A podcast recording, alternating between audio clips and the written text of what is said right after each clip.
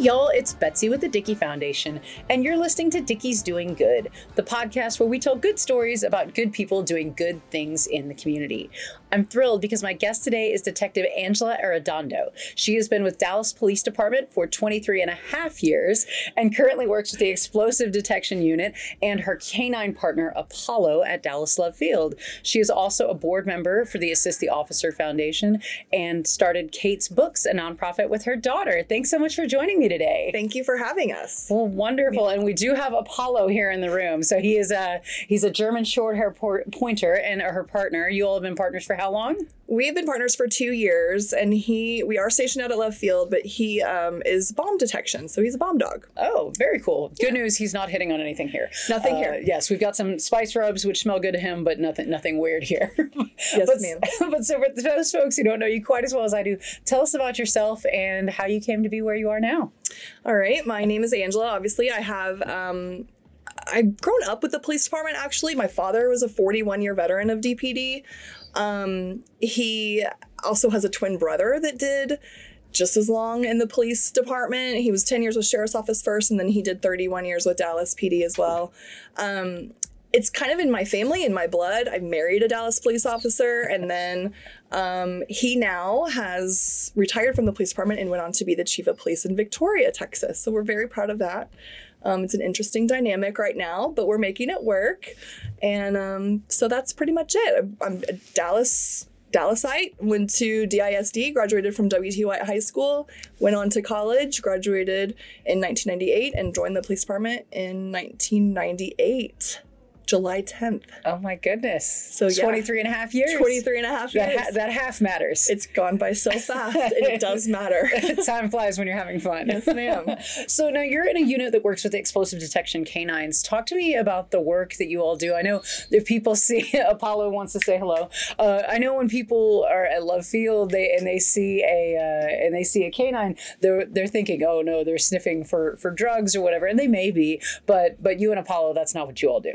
We don't. And we are very much a deterrent, I would say, for, you know, anything bad going on in the world. If anyone wants to try to do plane attack, you know, like um, the shoe bomber back in the day, we are very much trying to avoid that ever happening again in the future. So um, his job is to make sure that no explosives get into airplanes, get onto airplanes. We do search cargo all the time, um, every day, actually. Everything that goes in the bottom of the aircraft, we have probably searched or swept.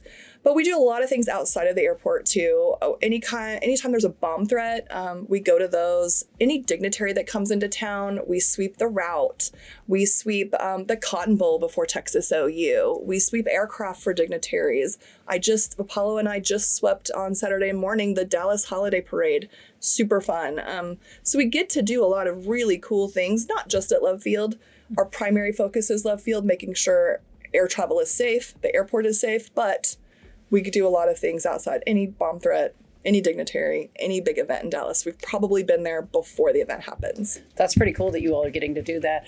And it, I, kind of, I mean, question: How often are you all finding things? Actually, not very often. And from my knowledge, since this program started in right after September 11th, we've had one issue that happened. Our headquarters building was um, shot up in 2015. Mm-hmm um, the year prior to July 7th. The, the gentleman that committed that crime had left a bomb in our parking lot. Oh. So we kind of knew it was there. We had information that it could be there, um, but they weren't really sure at all what it was supposed to look like. I, I know that one of our dogs found that, alerted on that, and was pulled back, and then the uh, explosive detection, uh, the EOD team, you know, took care of that that threat. So um, only one time that I know of have we actually found an explosive device. Mm-hmm. Um, we practice every single day though. So he, we train every day. He is very good at what he does. So I trust, I trust anytime we're walking in the airport or anywhere that like right now he is sniffing around that we would find something if it were there. It's just barbecue sauce. It's fine, Apollo. Sounds good to him. right. He, he likes that barbecue. Fair enough. Uh, Apollo, what's your favorite kind of barbecue? all, all of it. All of it. Okay, yeah, fair enough. I, I, I can't bl- can't blame him on that. He's all about that. Uh, so, in your time with DPD, right now you are with the explosive detection canines and with Apollo. What have you What have you spent? I know you've probably had several different roles within DPD. Tell me about the various roles you've had. My initial role obviously is every time you graduate from the police academy you go straight to patrol. I spent seven years in patrol. I worked at northwest patrol. Once i got promoted i was sent to oak cliff and did southwest patrol. Learned a lot there. I actually really learned a lot at northwest patrol too. I had a good time. Um, so you're a west sider west sider definitely definitely a west sider um, and then i was ready to kind of i'm gonna have to tie him up Sorry. it's okay. Hey, no, I know you're trying to get back there and you're all that stuff. Jeez. You're making this more difficult. Right? So you're currently with the uh, the, the explosive detection canines with Apollo, uh, but obviously you started out uh, as most officers do in patrol. Talk to me about some of the different roles you've had with DPD. That's true. I did start in patrol. I did seven years in patrol. Um, started at Northwest Patrol, did all my training there, and then when I got promoted, I went to Southwest Patrol and worked Oak Cliff super fun time. I really enjoyed patrol, but you do get kind of ready to move on. Um, it is a fun job being in patrol. A lot of officers just love it and never want to leave it. I was one that kind of wanted to see what the detective stuff was like. Mm-hmm.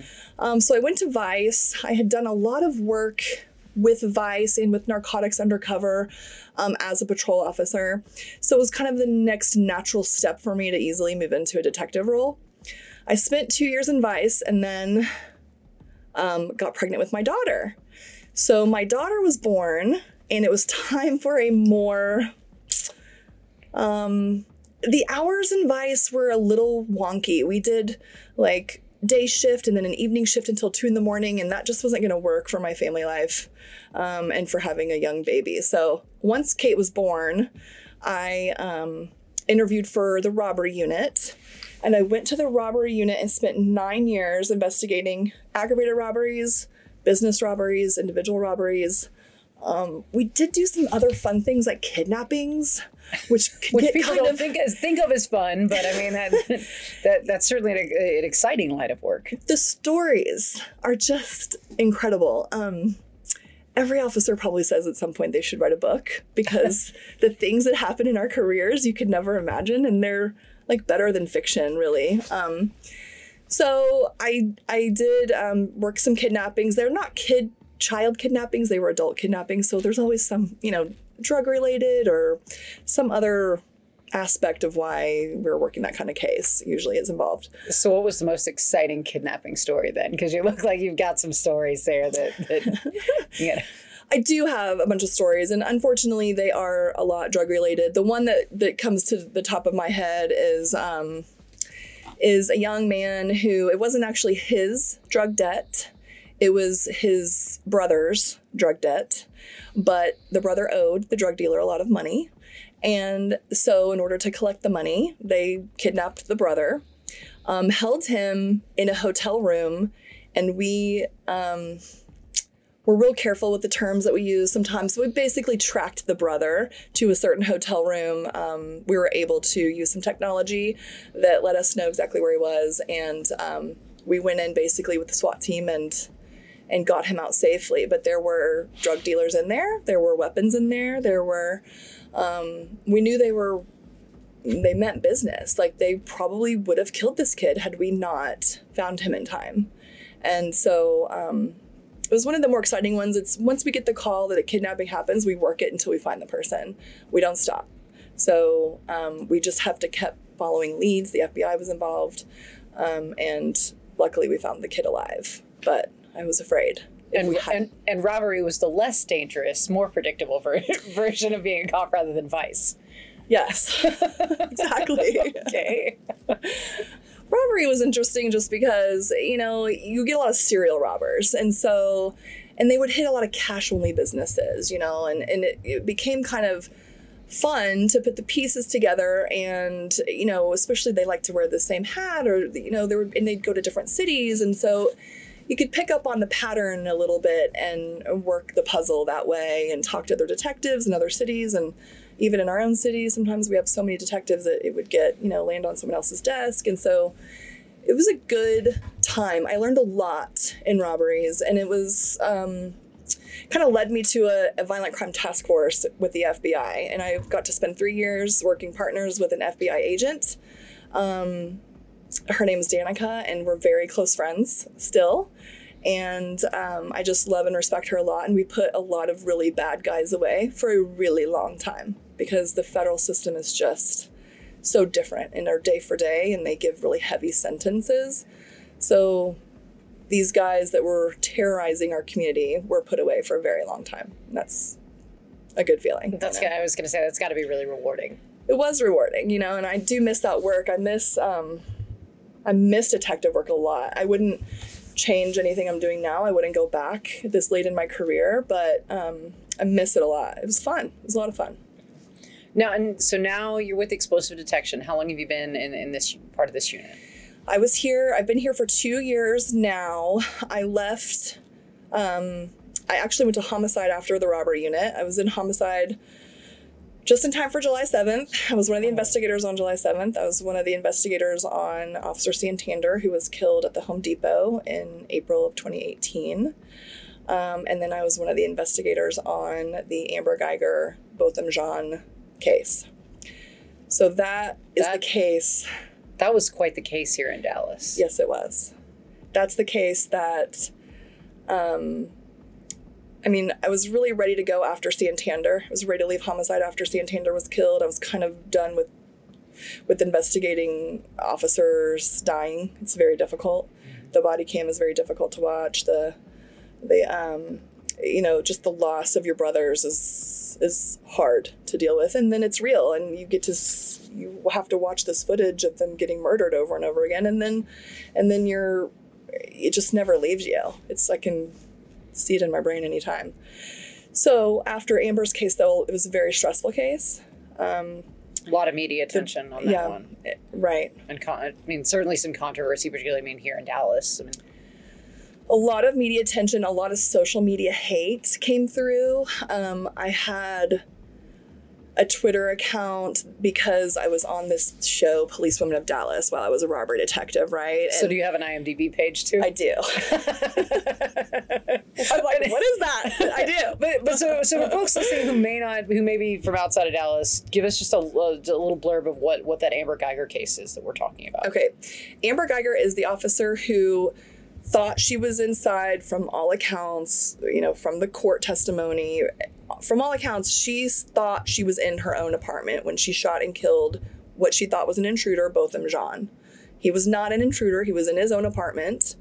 Um, and it's just a tragic, horrible loss of a beautiful life. Like he was, by all accounts, just amazing.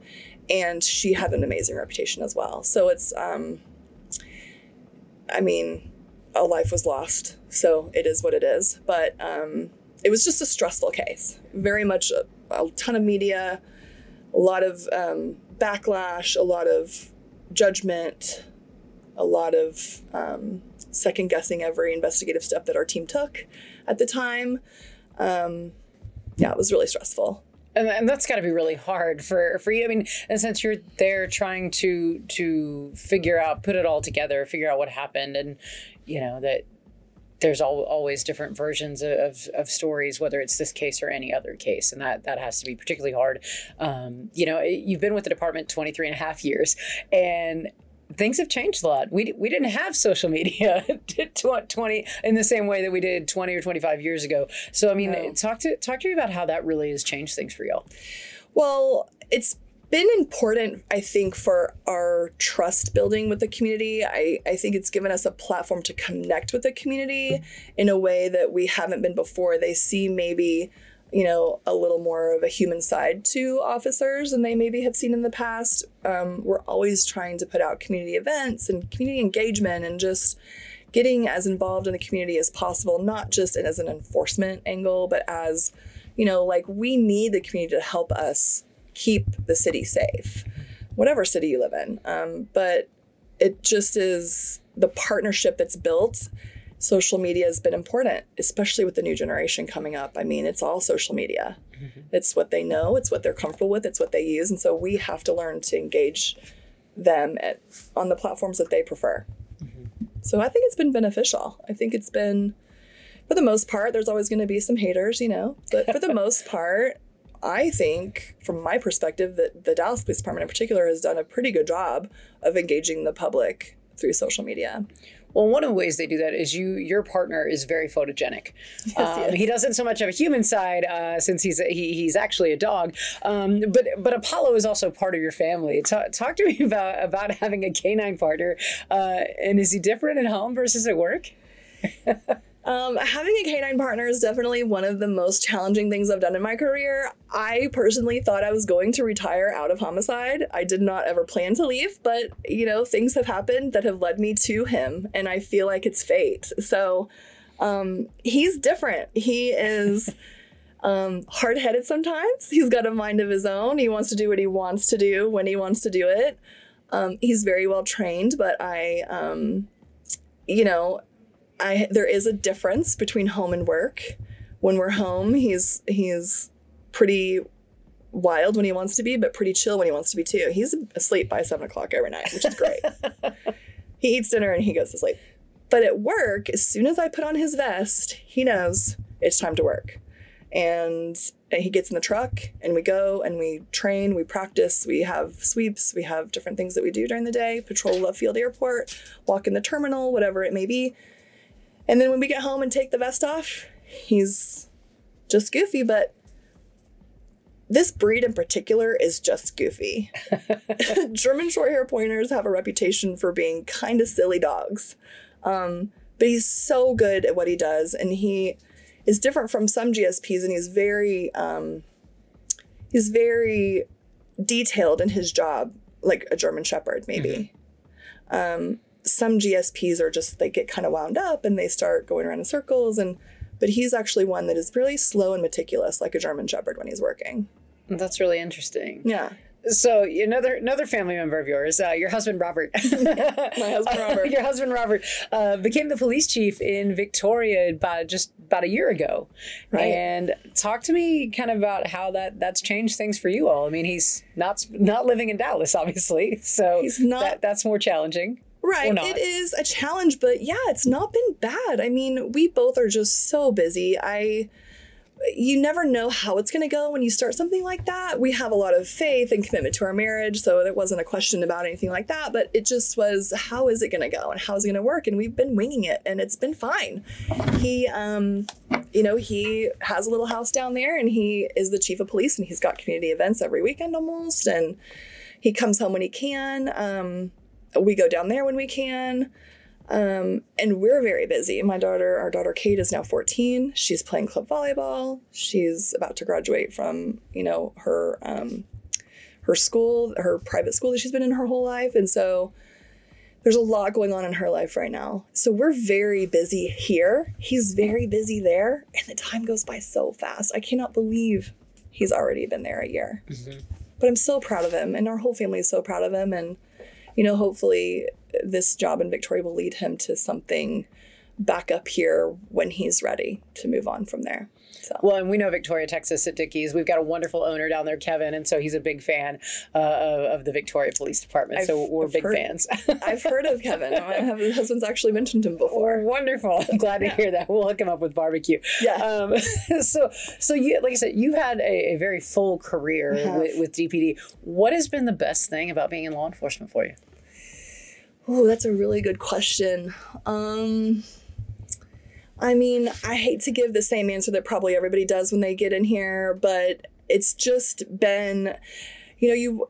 I personally, my father taught me when I joined the police department that you have to. Um, really try your hardest with everything that you do and your reputation on the department is everything and if you have a good reputation then you do get a chance to go and do these uh, different divisions and do these different things. They'll choose you to to do this or do that. And um i just have always wanted to follow in his footsteps and him to be proud of me. And i think that i have accomplished that. I know he's very proud. Um I know that um, I can look myself in the mirror at the end of the day and feel good about what I've done in the community and what I've done as a police officer. Hopefully, I've impacted some people in a positive way. Um, and really, especially as a homicide detective of officers killed in the line of duty, I just wanted to serve their families. That was very important to me. Um, I think I've gotten very close with most of the families that I've served in the past. Those are relationships that will always be there. Um, but I just want to leave people with a positive, a positive connection or a positive encounter with the police department. That's been something I've really tried to do and strive to do because there is a lot of negativity right now. And so anytime I have a chance to to leave someone feeling more positive about the police department, I try to do that. Well, and I think that's so important. I mean, in the sense when when people know a police officer, if they see bad actors do bad things that happen to have a badge and they say no that's not how police officers are i know angela or i know joe or, or kristen or whoever it is all right. folks you know right. if, if, i say i know these people that's not how they all are yeah. that, it, that it makes a difference and so it's interesting because i've talked to folks that, that say a lot of times kind of people who are in policing or law enforcement tend to have their own bubble of people that they're mm-hmm. with. And it also he, he was talking about getting outside of your bubble. Mm-hmm. uh, to, to to your point and really having having folks outside of law enforcement and outside of your immediate friend group so that people know hey i know angela i know apollo. They, they're out there doing good things. They're help keeping us safe Right, and that's one thing with my daughter's school is that we are a very tight knit community, and I've become very close friends with all of her friends' parents, and we give talks at the school all the time, and you know it's been fun. I have obviously several friends outside the police department, but they call me for everything. they do. All of my civilian friends do, and it's not. I don't. I don't mind because they know they can trust me. They know I'm there for them. And I hope that I would love for everyone to have an officer in their life like that.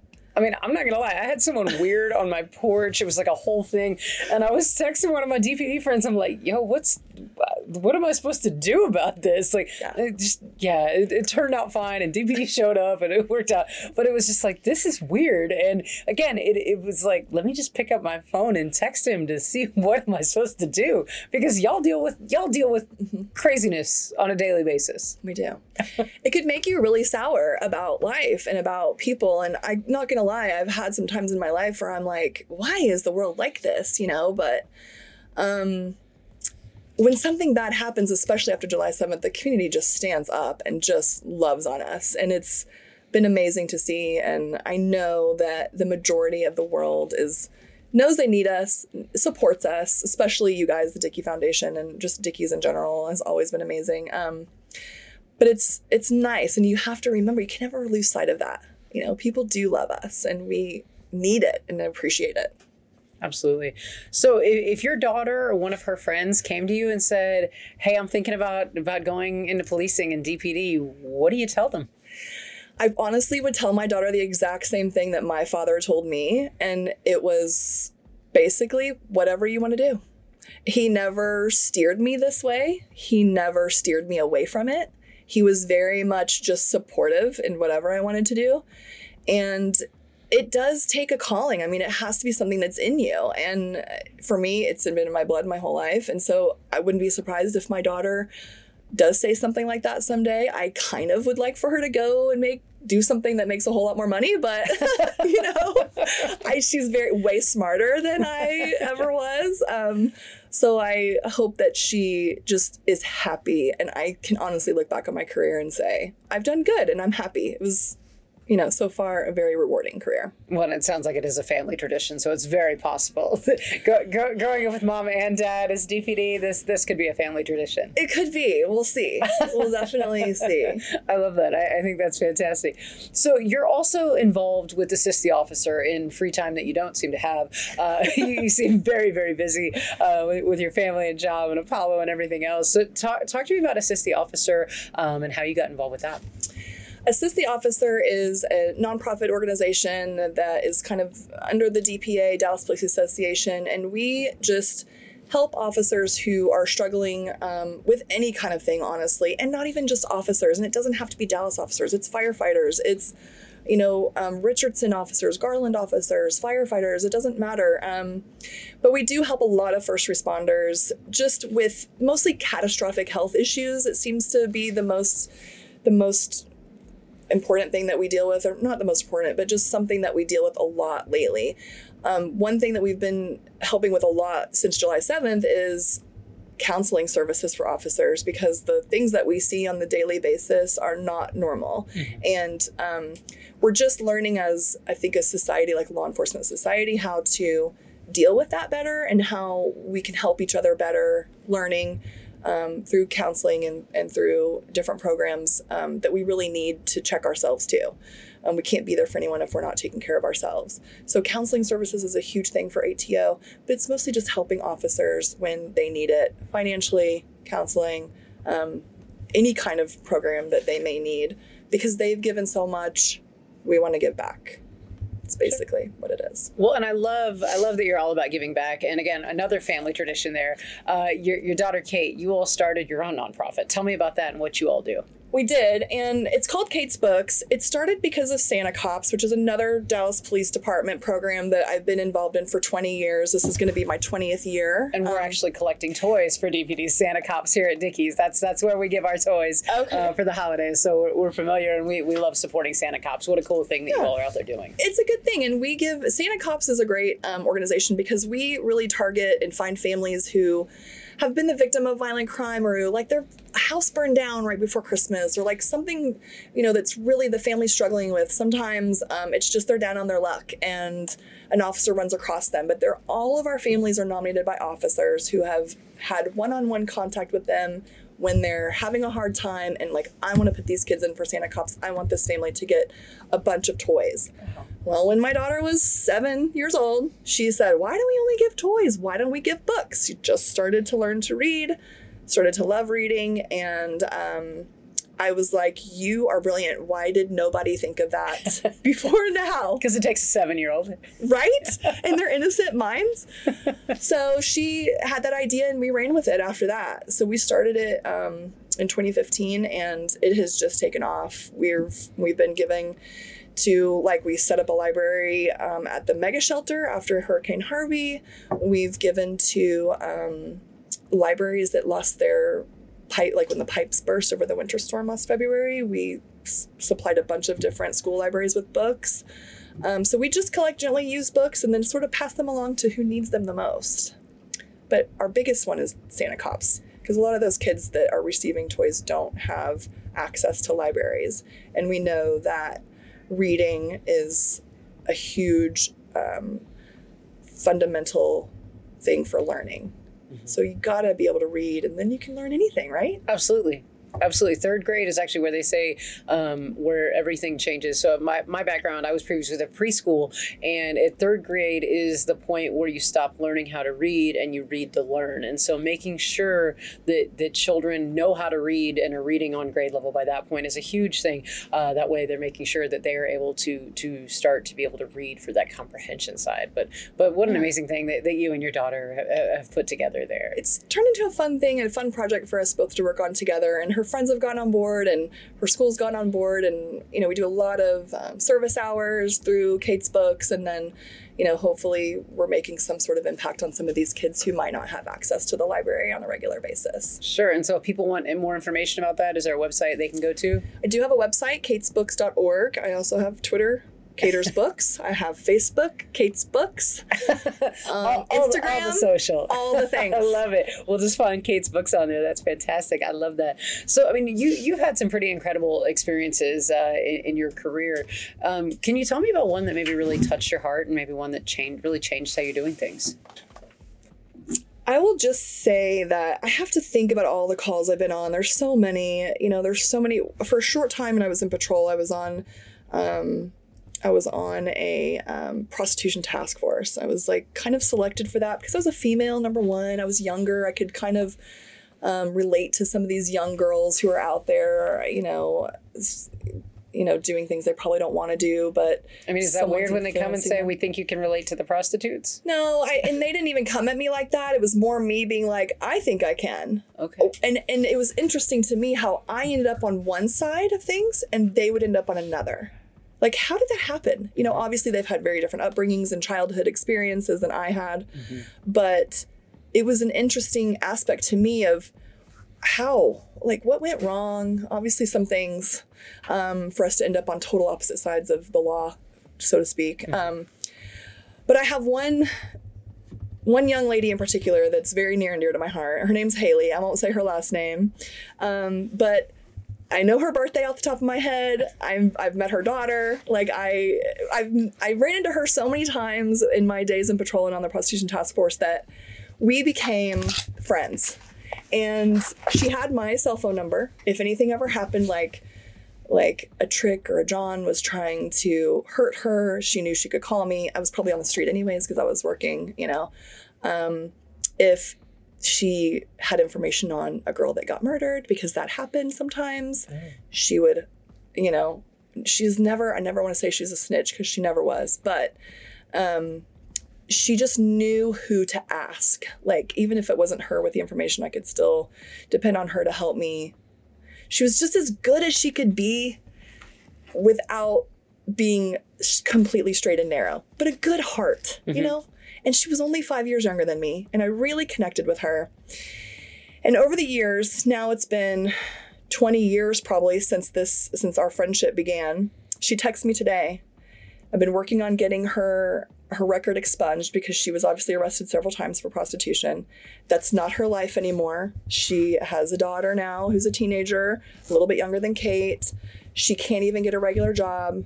She can't even, um, you know, really support her the way that she wants to. Really, once you get that kind of record, your only option is like dancing or, you know, something that's not as up and up as she would like to be.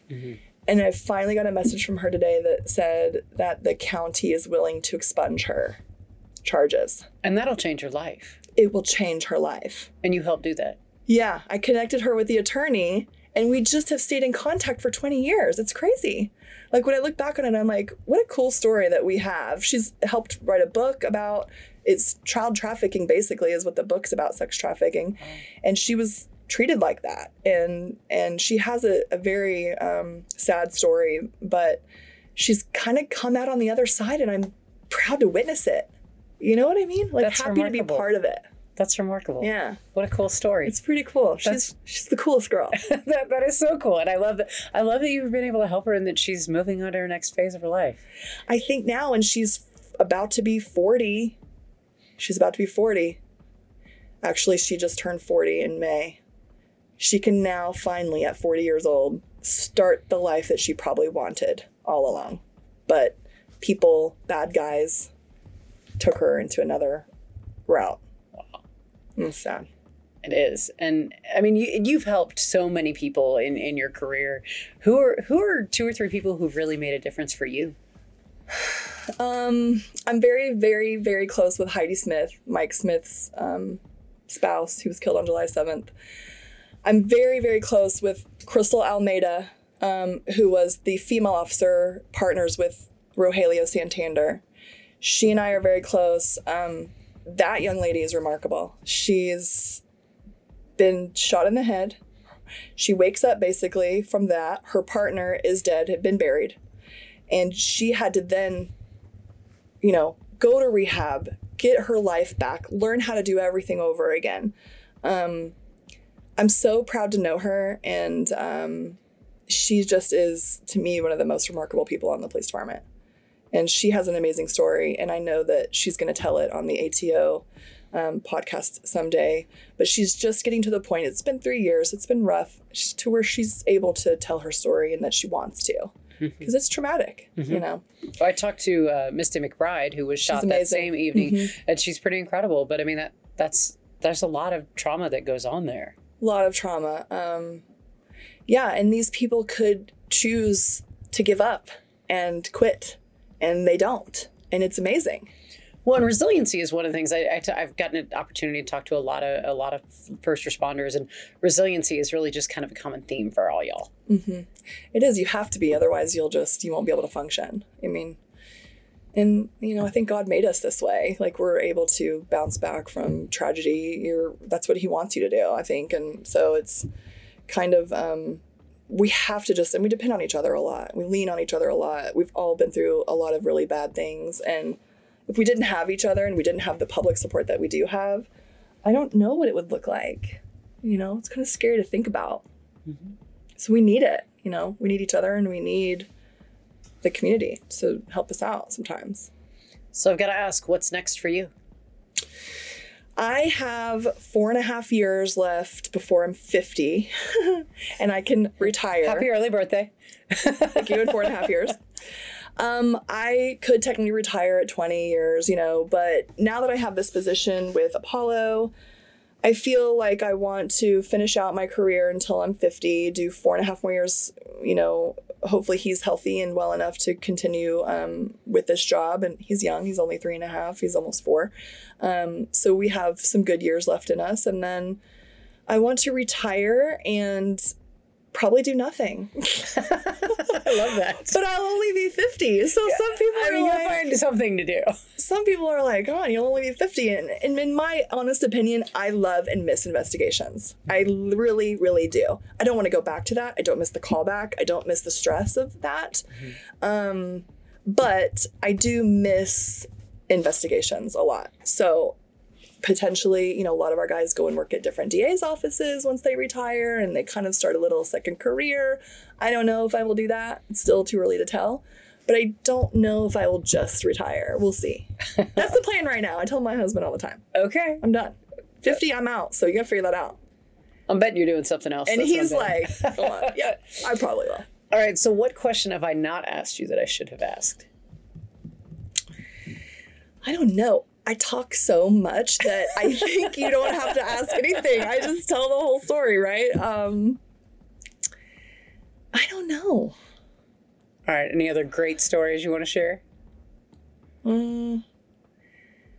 I have some that are just not appropriate, though. No, I have so many great stories that are just so not appropriate. We'll do that for the after show. It's fine. There'll be wine involved. It'll be good then. Yes, yes.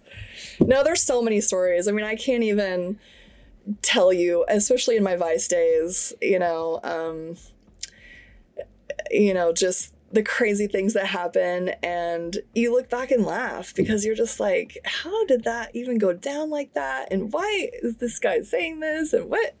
I don't know. And and then there's so many heartwarming stories too of when you, you know, hel- hand a baby back to the mom who really could have had a terrible ending and the baby's okay. You know, there's just things that are so rewarding that that happen and there's things that definitely make you question society, but and for the most part, it's a great job. I mean, it's been very rewarding. It's a great job and you know, we're thankful to the Dickey's Foundation for everything that y'all have done for us.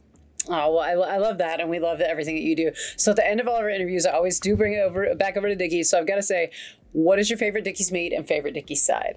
I love chopped brisket. Okay, That's what I get. All right. And then okra, duh. I love that. Fried okra and the ranch. Oh yeah, And then the ice cream cone. There you go. Absolutely, I love that. I mean, I could eat that like six days a week. Uh, nothing wrong with that. I got free barbecue coupons for you. Don't you worry. Um, so I always finish up with our lightning round. I'm going to give you two choices, and you're going to tell me your favorite. All right? Okay. We start with an easy one: barbecue beans or jalapeno beans? Jalapeno beans. Sweet or unsweet tea? Sweet. All right, I think I know the answer to this one: chopped or sliced? Brisket. Chopped. Chopped. Okay, sauce or no sauce? Sauce. Like yes. all over sauce, all over. Okay, okay. Uh, brisket or pulled pork? Brisket. And last but not least, ribs or wings? I don't eat any meat on the bone. Neither. Okay, wow, nobody fixed that. Okra. Okra. Team yes. Okra, got it. Y'all, thanks so much for joining us today. My guest today has been Detective Angela Arredondo uh, and her canine partner Apollo. Uh, thank you so much for keeping us safe here in Dallas and for everything that you do. Thank you for having us. Thanks so much for tuning in this week. It was great that we could share our stories with you. If you want more information about the Dickey Foundation, feel free to visit thedickeyfoundation.org. And if you want more information about some of our great owners and the great stories they're doing, please visit dickeys.com. We look forward to seeing you next week where we'll continue sharing the good stories of good people doing good things in our community.